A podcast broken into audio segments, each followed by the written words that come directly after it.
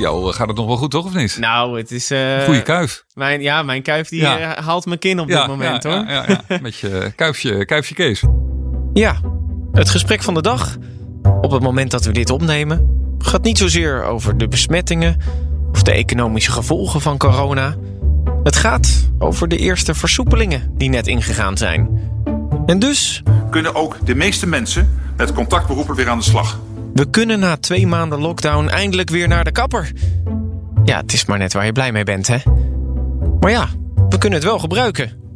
Ik met mijn kuif en Sjors met iets dat vooral lijkt op een licht Einstein-kapsel. Ik heb wel lang haar inderdaad. Dus, uh, maar goed, uh, inderdaad, uh, vanmiddag om vijf uur. ik werd teruggebeld door de kapper. Nou, ik was helemaal blij. Die hebben dus echt drie dagen met z'n met vieren zitten bellen. Mijn kapper althans. Om dat allemaal in te plannen. Nou, dat wordt gewoon met de heggeschaar. Ja, ja, alles is beter dan dit. Dus ik vind het prima. In deze podcast volg ik George Freulich een jaar achter de schermen. Tijdens zijn eerste jaar als burgemeester. Want misschien ken je dat wel. Dat je een droom hebt over iets dat je nog echt een keer wil doen. Die droom had George ook. Sinds 2013 is hij hoofdredacteur van radiozender BNR. Gisteren werd opeens bekend dat hij burgemeester wordt van de fusiegemeente Vijf Herenlanden. Hij ruilde zijn radiobaan in voor die van burgemeester van zijn eigen gemeente. Maar wel zonder ervaring. En nu moet hij die gemeente uit een crisis leiden. Want hij gaat over de veiligheid. Dan maakt het geen donder uit of je er nou tien jaar zit of één dag. De burgemeester is de baas. Ik volg hem om te kijken hoe hem dat afgaat. En over radio gesproken. Het lijkt er deze aflevering dan toch op dat George bezig is met een comeback. Dit is tot 1 uur op SRC Lintjes Cappuccino. Met burgemeester George Freulich. Maar daar zo meteen meer over. Een man met een scherp oog op zijn telefoon. Dan moet je, ook als burgemeester, moet je opnemen. Dan is er iets aan de hand namelijk. Die streng moet zijn. Dat zijn stevige straffen voor een kleine ondernemer. Ja, dan vind ik wel dat ik dat zelf moet uitleggen. En nog steeds een spannende tijd beleeft. Dat zijn wel uh, dingen waardoor je echt wel weer op het puntje van je stoel uh, zit. Ik ben Kees Dorrestein en dit is een jaar burgemeester. Aflevering 5, mei en juni 2020.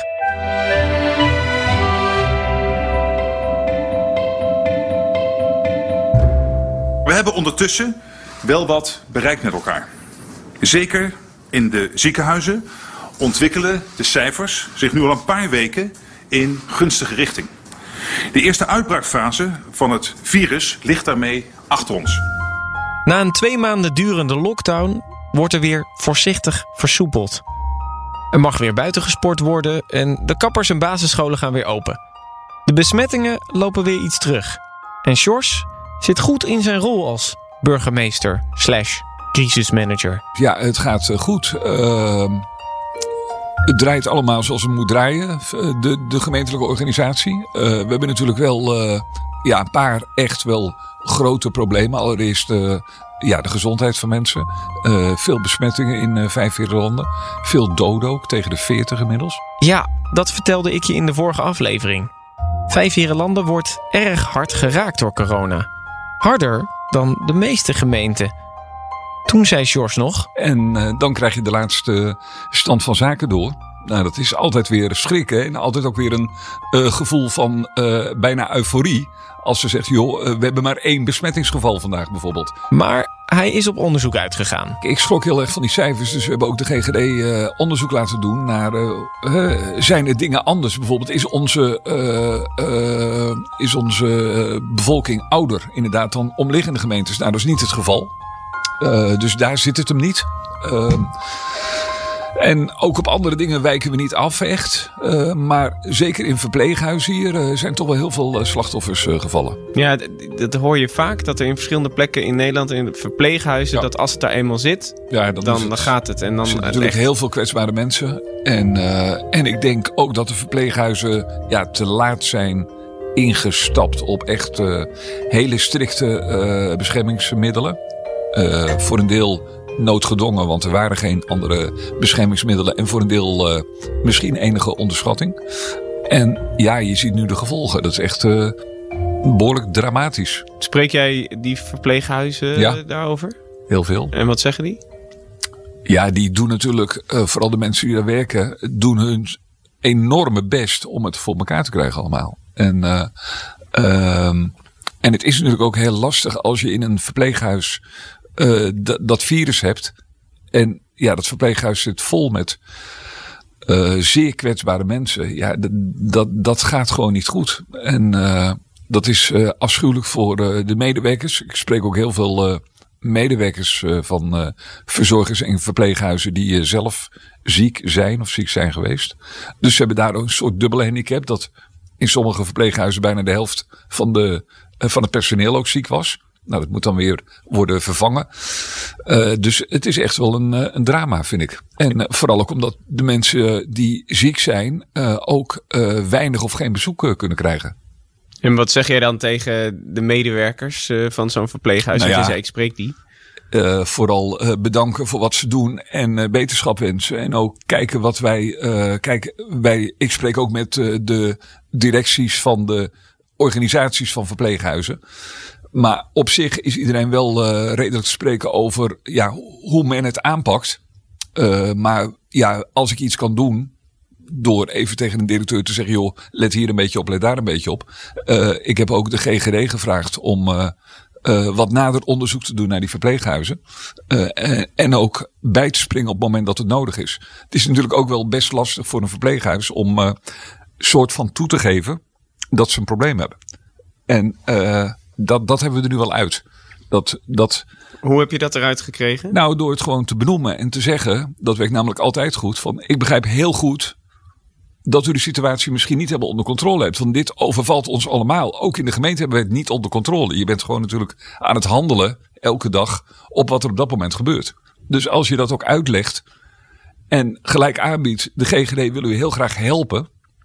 Nou, dan merk je dat dat wel wordt aangenomen. En dan krijg je in elk geval de kramp eruit van, uh, oh jee, we krijgen nu op ons kop of zo. Daar gaat het helemaal niet om. We, we moeten elkaar helpen, maar dan moeten we wel weten als er dingen niet goed lopen. Zijn ze toch een beetje bangig als de burgemeester in aan de telefoon Nee, nee, totaal niet. Nee, nee, nee. En dat hoeft ook helemaal niet. Uh, want uh, ze hebben natuurlijk echt hun... Ik ga niet over de verpleeghuizen. Dus uh, ze hebben wat dat betreft hun eigen verantwoordelijkheid. Maar ehm, ik wil wel duidelijk maken... Laten we elkaar helpen gewoon. En laten we open en eerlijk zijn over wat er wel en niet goed gaat.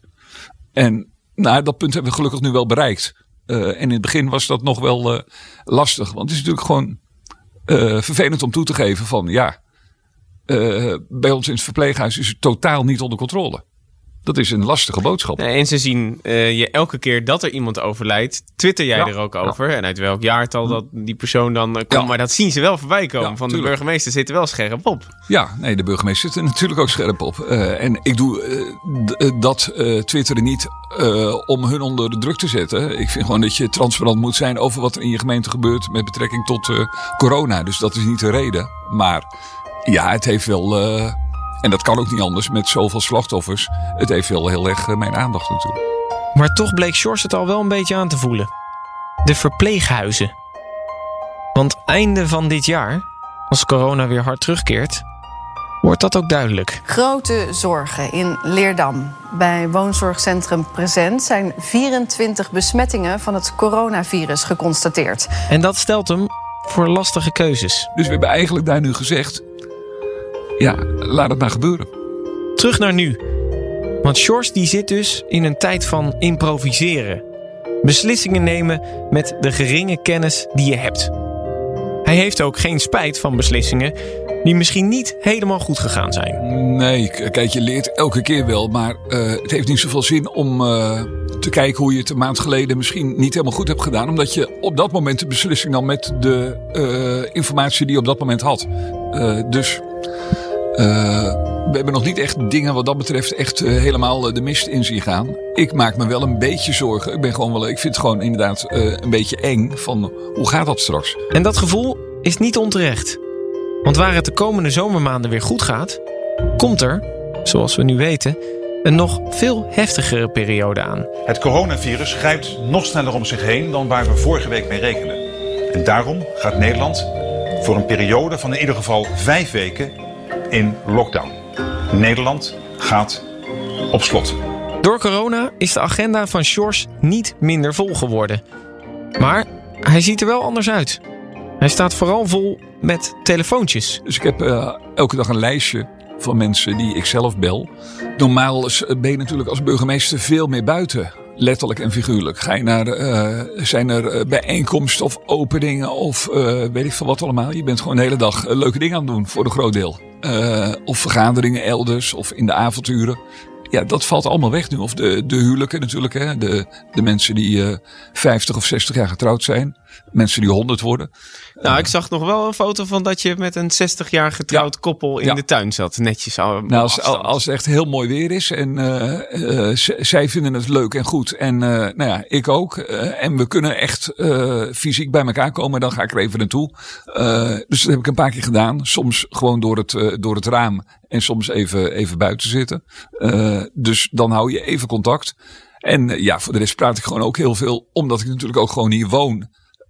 Met ondernemers bedoel, ik doe ook gewoon uh, mijn inkopen en mijn boodschappen. En dan hoor je gewoon ook hoe het, uh, hoe het gaat. Nu uh, is het zo dat je, je zegt, ik ga, normaal gesproken mag ik allemaal leuke dingen doen. Ja. En daar krijg je natuurlijk energie van. Ja. Nu doe je wat meer, zit je vaker in overleg, heb je vaak telefoontjes. Hoe Ja. zit het met het energieniveau? Nou, dat zit wel hoog eh, nog. Omdat je wel eh, nog altijd, ook al duurt hij al twee maanden, je zit nog wel in de crisisstand. En eh, daar komt ook de adrenaline aan los natuurlijk. Kijk, we hebben gewoon nog een paar keer per week, was voorheen elke dag, crisisteamoverleg. Zeker op die momenten zoals vandaag, dat er nieuwe, nieuwe maatregelen zijn ingegaan. Ja, dat is altijd een hele spannende week van hoe gaat dat? Ten eerste is het goed geregeld. Houden mensen zich eraan? Eh, hebben we wat vergeten? Zijn we iets over het hoofd gezien?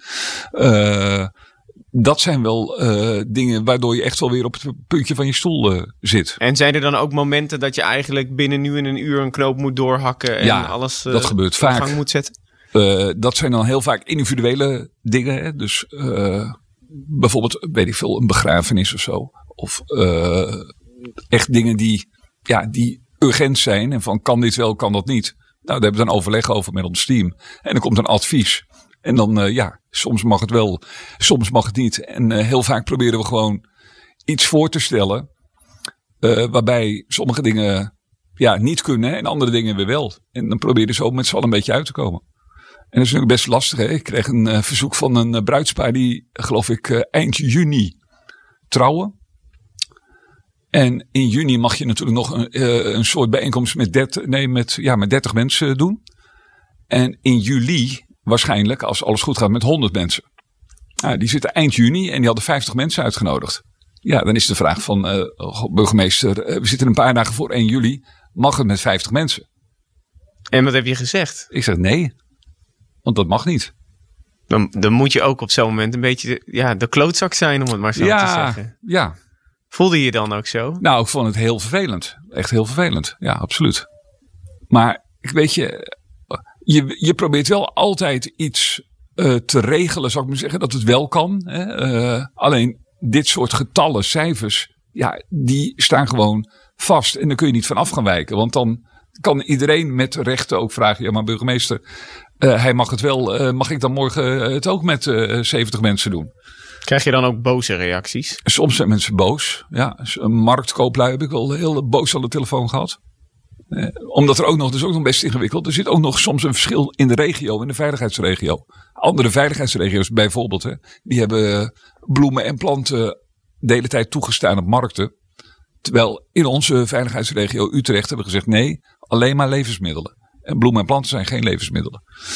Eh, of alleen maar voedsel. Ja, dan eh, komt er een marktkoopman die met zijn kraam wel in eh, Tilburg of Haarlem mag staan, maar niet in Vianen. En die begrijpt dat niet. Ja, en dat begrijp ik ook dat hij het niet begrijpt. Eh, maar dat probeer ik dan uit te leggen. Want George beseft ook dat veel bedrijven stil liggen, dat veel ondernemers hard geraakt worden. Er zijn ook deze maand voor het eerst steunpakketten aangekondigd. Het is voor George ook zoeken naar de balans tussen de zorg en de bedrijven in zijn gemeente. Eh, dat is natuurlijk gewoon het dilemma waar we het nu ook al met z'n allen weken over hebben. Alleen, ik denk toch dat je voor de, eh, voor, voor de volksgezondheid moet kiezen. Dus in alles wat ik doe, eh, staat dat bovenaan. Het is natuurlijk aan de andere kant ook zo dat ondernemers op dit moment heel erg geholpen worden door het Rijk en de gemeente, ook financieel. Dus wat dat betreft. Maar er zijn natuurlijk echt wel ik las vorige week geloof ik, hè, die uh, horecaondernemer, een grote in Brabant, die zei van, uh, nou, als het niet mag, ik ga in juni gewoon open. Ja, met 50 zaken had hij volgens mij. Ja, precies. Ja, ja vond ik echt een belachelijke uitspraak. Dat slaat natuurlijk echt helemaal nergens op. Stel dat iemand dat in jouw gemeente doet. Bel jij die persoon dan ook? Van, nee, dan gaat gelijk uh, de politie op af. Echt waar? Ja, natuurlijk. Ja, nee, als hij het alleen aankondigt, dan, dan bel ik hem natuurlijk. Maar als hij gewoon open gaat, ja, dat kan niet waar zijn. Dat kan natuurlijk niet waar zijn. Als we dan iedereen vragen om echt, hè, en ik noem altijd maar het voorbeeld van mensen die niet bij de crematie van een geliefde kunnen zijn. Mensen die heel graag nog één keer 4 en 5 mei hadden mee willen maken. Die mensen vragen wij, blijf binnen, want het kan niet, het mag niet. Ja, dan heb ik, heb ik zelf niet zo heel veel uh, uh, met mensen die uh, zeggen van nou die regels die lap ik allemaal laars. Daar ben ik echt heel snel klaar mee. Ik merk dat hier in de podcast en ik merk het ook op Twitter. Je bent best wel streng. Ja, is dat zo? Ik bedoel, we, ik, ik zie het niet als, ik, ik, ik zie het niet als een aanval, maar dat valt me gewoon. Nee, ik, ik, beschouw het niet als een aanval, maar ik vind het echt heel. Uh, ik vraag me af of iedereen zich wel realiseert hoe ernstig het is. Dat, dat vraag ik me. En zeker ook jongeren, en begrijp ik dat ook wel een beetje. Dat je. Uh, je kijkt nu heel erg naar mij, maar ik ben ondertussen ook al boven de 30 ja, natuurlijk. Dat is wel zo, Kees. nee, maar weet je, als ik een groep jongeren zie staan, dan loop ik er gewoon naartoe. En uh, dan probeer ik uit te leggen waarom waarom we dit allemaal doen. Um, en ja, dat is, dat is best lastig. Hebben zij dan niet het gevoel van. Uh, nou, dit was toch even de burgemeester die ons uh, een, een licht standje kwam geven? En nee, daar heb ik niet zo heel veel illusies over. Maar het was wel leuk. Ik was met mijn vrouw even een wandeling aan het maken vlak bij ons huis. En dan heb je ook een parkeerplaatsje waar regelmatig jongeren bij elkaar komen.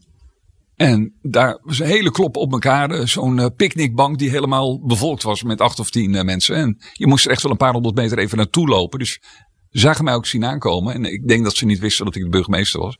Want ik, ik wandelde niet in pak ook, zou ik maar zeggen. Met een keten om. En ik hoorde zo een beetje op de achtergrond van... Oh god, die komt zeiken. Dat hoorde ik. dus ik loop naar ze toe. Ik zeg, hé hey, jongens, hoe is het? Ja goed. Ik zeg, ik kom even zeiken inderdaad. Nou, toen moesten ze wel heel erg lachen dat ik dat gehoord had. En toen heb ik uit jongens, ik ben burgemeester.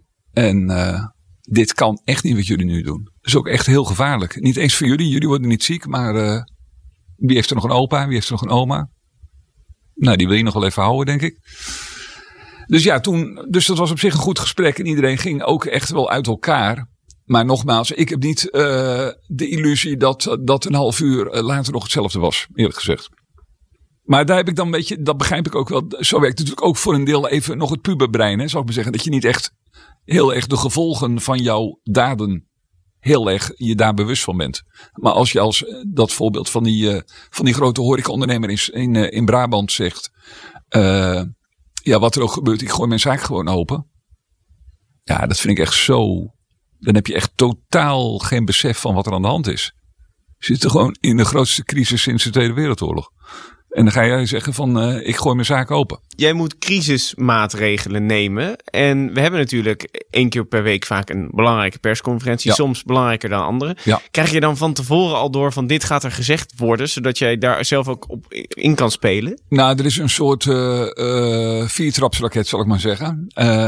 Wij zijn als gemeentes vertegenwoordigd in onze veiligheidsregio. En daarnaast uh, uh, heb je een aantal burgemeesters die. Uh, kijk, oh, daar gaat hij al. Oh, dat is noodmaatregelen. Ik ga hem even pakken, Kees. Kom ja. er zo op terug. Jos Freudig. Hé hey Martina, hallo. Fijn dat je even belt. Als je met George afspreekt, dan zie je hem altijd met een schuin oog naar zijn telefoon kijken. Want als burgemeester moet je bereikbaar zijn. Dit is alleen de eerste keer dat ik meemaak dat er daadwerkelijk een alarmsignaal aangekoppeld is en dat hij ook afgaat. Deze. En dat betekent dat hij direct de telefoon moet opnemen. Trouwens, het antwoord op mijn vraag was nee. Hij wordt niet van tevoren ingeseind als er maatregelen aangekondigd worden. Dus we weten wel een beetje wat er aan zit te komen. Maar die avond zelf zitten onze mensen gewoon klaar om gelijk dingen te doen. Goed, dan nu maar even wachten totdat hij terug is.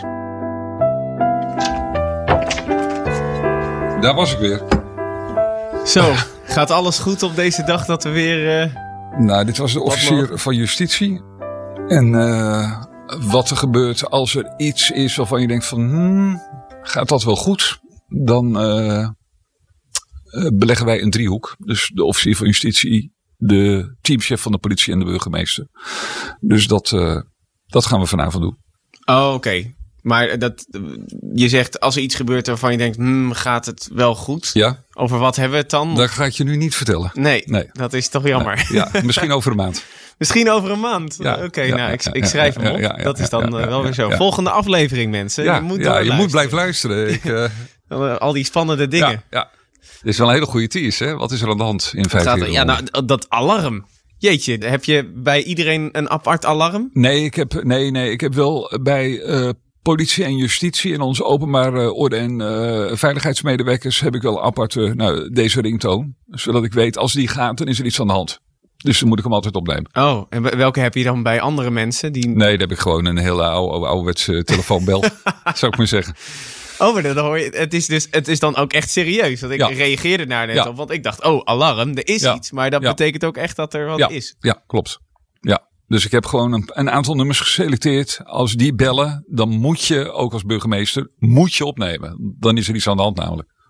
Opvallend genoeg, dat moet ik wel zeggen, is dit dezelfde toon als die ze in het programma X on the Beach gebruiken op het oh. moment dat er weer een ex aankomt. Oh. Nee, mijn ex eh, die, eh, die heb ik ten eerste niet in mijn telefoon zitten.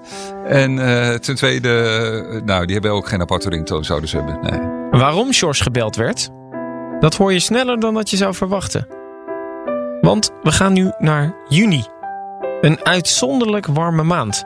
En ik heb ook wel meelij met Sjors, omdat hij als burgemeester toch altijd in pak moet komen opdagen. Ja, en je ziet vandaag dat ik wel een kleine. Uh, uh, iets heb toegegeven. Geen stropdas en een lichte overhemd. Ja, met een printje er ook met nog een printje erop. Maar dus ook omdat ik vandaag verder niet echt iets externs burgemeesters moet doen, zeg maar. Want anders was het wel met ja, tot nu toe de afgelopen dagen heb ik pak, stropdas, amsketen een paar keer. Want ja, zo'n amsketen staat gewoon niet op een t-shirt, zou ik maar zeggen. Dus, nee, dat, uh, dat, is, uh, dat gaat gewoon niet. Dan ben je dus, bijna een rapper. Ja, dus dan moet je gewoon een pak aan, vind ik. Het is de maand van de vele versoepelingen. Die zijn 1 juni ingegaan. Of zoals we het door minister Grapperhaus zijn gaan noemen... 1 juni. We mogen in ieder geval een stuk meer. Hugo de Jonge en ik hebben op deze plek meerdere keren de hoop en verwachting uitgesproken... dat we op weg waren naar een mooie zomer. En die verwachting komt gelukkig uit. Er gaat weer veel meer open. Restaurants en cafés, theaters, bioscopen en zelfs sommige vakantieparken. En waar George vorige aflevering nog dit zei. Nou, positief vrolijk, daar is het nu echt de tijd niet naar. Merk ik aan hem in juni dat hij zijn vrolijkheid weer terug heeft gevonden. Het moment dat de terrassen open gingen, een paar weken geleden, 1 juni was dat. Ja, dat was echt. Toen liep ik hier ook door de straat en ook in Leerdam. Daar, daar ging een soort vrolijkheid vanuit, dat was niet normaal. Van die ondernemers, maar ook van de mensen zelf. Dus toen, uh, dat heeft wel uh, heel veel gedaan, zal ik maar zeggen. En nu heb je natuurlijk allemaal een beetje. Er was natuurlijk afgelopen anderhalf, twee weken steeds meer uh, chagrijn over de maatregelen. Op allerlei fronten, ook, ook hier. Uh, ik denk met de mededeling van gisteren dat daar ook weer wel weer wat. Ja, dat er wat lucht uitkomt op een goede manier. Dus we zitten allemaal met z'n allen wat beter in de wedstrijd, denk ik. Ik ook. Op dit moment is Sjors ook echt een uithangbord van de gemeente. Voor mensen en bedrijven die nog niet profiteren van de versoepelingen. Maar ook voor degenen die zich niet goed aan de regels houden. Uh, het raakt wel aan twee hele belangrijke dingen van een burgemeesterschap. Ten eerste inderdaad uh, mensen een beetje helpen en troosten als dat uh, nodig is. En dat is de, wat ze noemen de burgervaderrol. Maar aan de andere kant ben ik ook verantwoordelijk voor de handhaving. En dat is een hele andere rol. Namelijk tegen gisteren ook een heel lastig gesprek gehad met een café dat gewoon zaterdagavond te veel mensen, te lang open. En ja, dan worden er gewoon maatregelen uitgedeeld. En, ook gewoon boetes? Uh, we hebben, nee, we hebben nu bestuurlijke maatregelen. Dus we hebben de, uh, de sluitingstijden naar voren gehaald. Niet meer om twee uur dicht, maar om elf uur dicht. Ja. En wat, wat, dus dat, dat heb jij echt persoonlijk aan, aan zo'n café verteld? Ja, ik vind als je dit soort dingen doet en ook een voorwaardelijke coronaboete zit erbij. Dus als nog één keer, dan is die 4000 euro boete. Dat zijn stevige straffen voor een kleine ondernemer ook die, eh, die sluitingstijd. Ja, dan vind ik wel dat ik dat zelf moet uitleggen. Ja. Dus eh, dat heb ik persoonlijk gedaan, ja. En dan is dat dan langsgaan, telefoon? Nee, die eh, kwam hier en, eh, op het kantoor. En, eh, of in een ruimte hier waar we met wat meer mensen kunnen spreken. En eh, ja, daar heb ik het, eh, heb ik het meegedeeld. Dat, is, eh, dat vraag ik me dan ook af. Op het moment dat je kroegbaas bent en je krijgt een verzoek van... je moet even bewijs van op het matje komen bij de burgemeester. Ja, maar dat was ook niet zomaar. Nee. We hebben dat zaterdagavond zelf geconstateerd. zaterdagnacht. Ja, dat gaat gewoon niet. Hoe heeft de eigenaar gereageerd? Ja, die was wel begripvol. Die begreep het wel. Alleen, ik begrijp ook wel... Kijk, en dat hoor je natuurlijk vaker, zeker van wat kleinere cafés, ook in grote steden. Het is ook voor die mensen bijna niet te- doen om het te handhaven. Weet je, als, als er nou in één keer eh, 40, 50 jongeren jouw café binnenkomen... en jij staat daar met één of twee mensen... ja, wa- wat doe je dan? Eigenlijk kun je alleen maar sluiten. En, eh, dus ik, en of, of ze staan bij jou op de stoep. Nou, dat is toevallig wel jouw terras. En daar heb jij een vergunning voor. Dus daar ben jij. Jij bent als ondernemer verantwoordelijk voor wat er op dat terras gebeurt. Ook al staan ze daar alleen maar. Dus ik heb ook wel begrip voor eh, de hele moeilijke situatie. Maar ik zie ook in onze gemeente dat eh, 99% van de horecaondernemers het geweldig doet. Eh, dus dan denk je, ja, het kan wel. Je kan het wel gewoon goed regelen. Dus dan moet je dat ook doen. We gaan nu de vakantieperiode in met de serie. De besmettingscijfers zijn laag en we kunnen weer naar het buitenland. Even weg. Maar ja, daarna, in september, als ik Sjors weer spreek, dan verandert die situatie. Kijk, ik vermoed dat wij de komende weken eh, op elk gebied strenger gaan worden. Dat vraagt namelijk de situatie. Oh, en trouwens nog, over dit. Dat ga ik je nu niet vertellen. Nee, Nee. dat is toch jammer. Ja, misschien over een maand. Ik heb hem natuurlijk nog gevraagd waar dat telefoontje over ging. En het antwoord dat ik kreeg? Hij weet het niet meer. Geen idee meer waar dat over ging. Tja, soms klinken dingen toch wel wat spannender dan dat ze in het echt zijn. Maar ik kan je vertellen, in de volgende aflevering gebeuren daadwerkelijk spannende dingen. Nou, het is natuurlijk die hele kunstwereld en die kunstroven. ehm, dat is natuurlijk ook hartstikke spannend. En je hoort ook waarom Sjors sommige dingen niet met familie of collega's kan delen. In bepaalde situaties sta je als burgemeester echt wel eh, gewoon. eh, kom, kijkt iedereen naar jou? Moet jij de beslissing nemen of moet jij iets doen? En dat, is, eh, dat heb ik wel een paar keer meegemaakt. Dat kun je eigenlijk alleen maar goed met andere burgemeesters bespreken. Je hoort het allemaal in de volgende aflevering van Een Jaar Burgemeester. Vergeet dus niet te abonneren op de serie, want dan krijg je direct een melding wanneer de volgende aflevering online staat.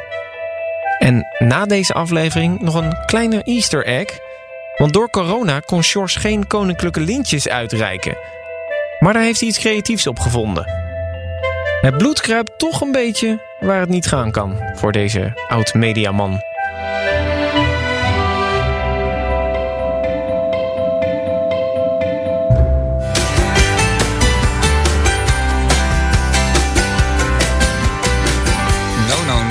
Is dat lang geleden dat ik die mocht afkondigen, zeg. En dan nog wel een keer op vrijdag, maar dat moet kunnen. Bluff was dat. En zaterdag. Goedemorgen allemaal. Het is eh, 13 minuten over 8 en een bijzondere dag. Want op eh, deze vrijdagochtend gaan wij de koninklijke onderscheidingen uitreiken. En u weet het, vanwege corona kunnen we dat niet live bij de mensen thuis of in het zaaltje. Maar doen we dat eh, via de telefoon. En eh, hier in eh, de gemeente Vijfheerlanden hebben we bedacht om dat gewoon via een radioprogramma te doen. Dus ja, de komende uren tot 1 uur is hier een lintjes eh, cappuccino met de burgemeester. En ik hoop dat ik maar liefst 23 mensen mag eh, verrassen met een eh, koninklijke onderscheiding.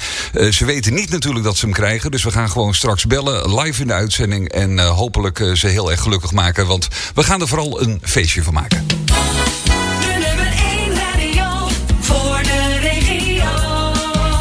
Dit is tot 1 uur op SRC Lintjes Cappuccino. Met burgemeester Jos Freulich.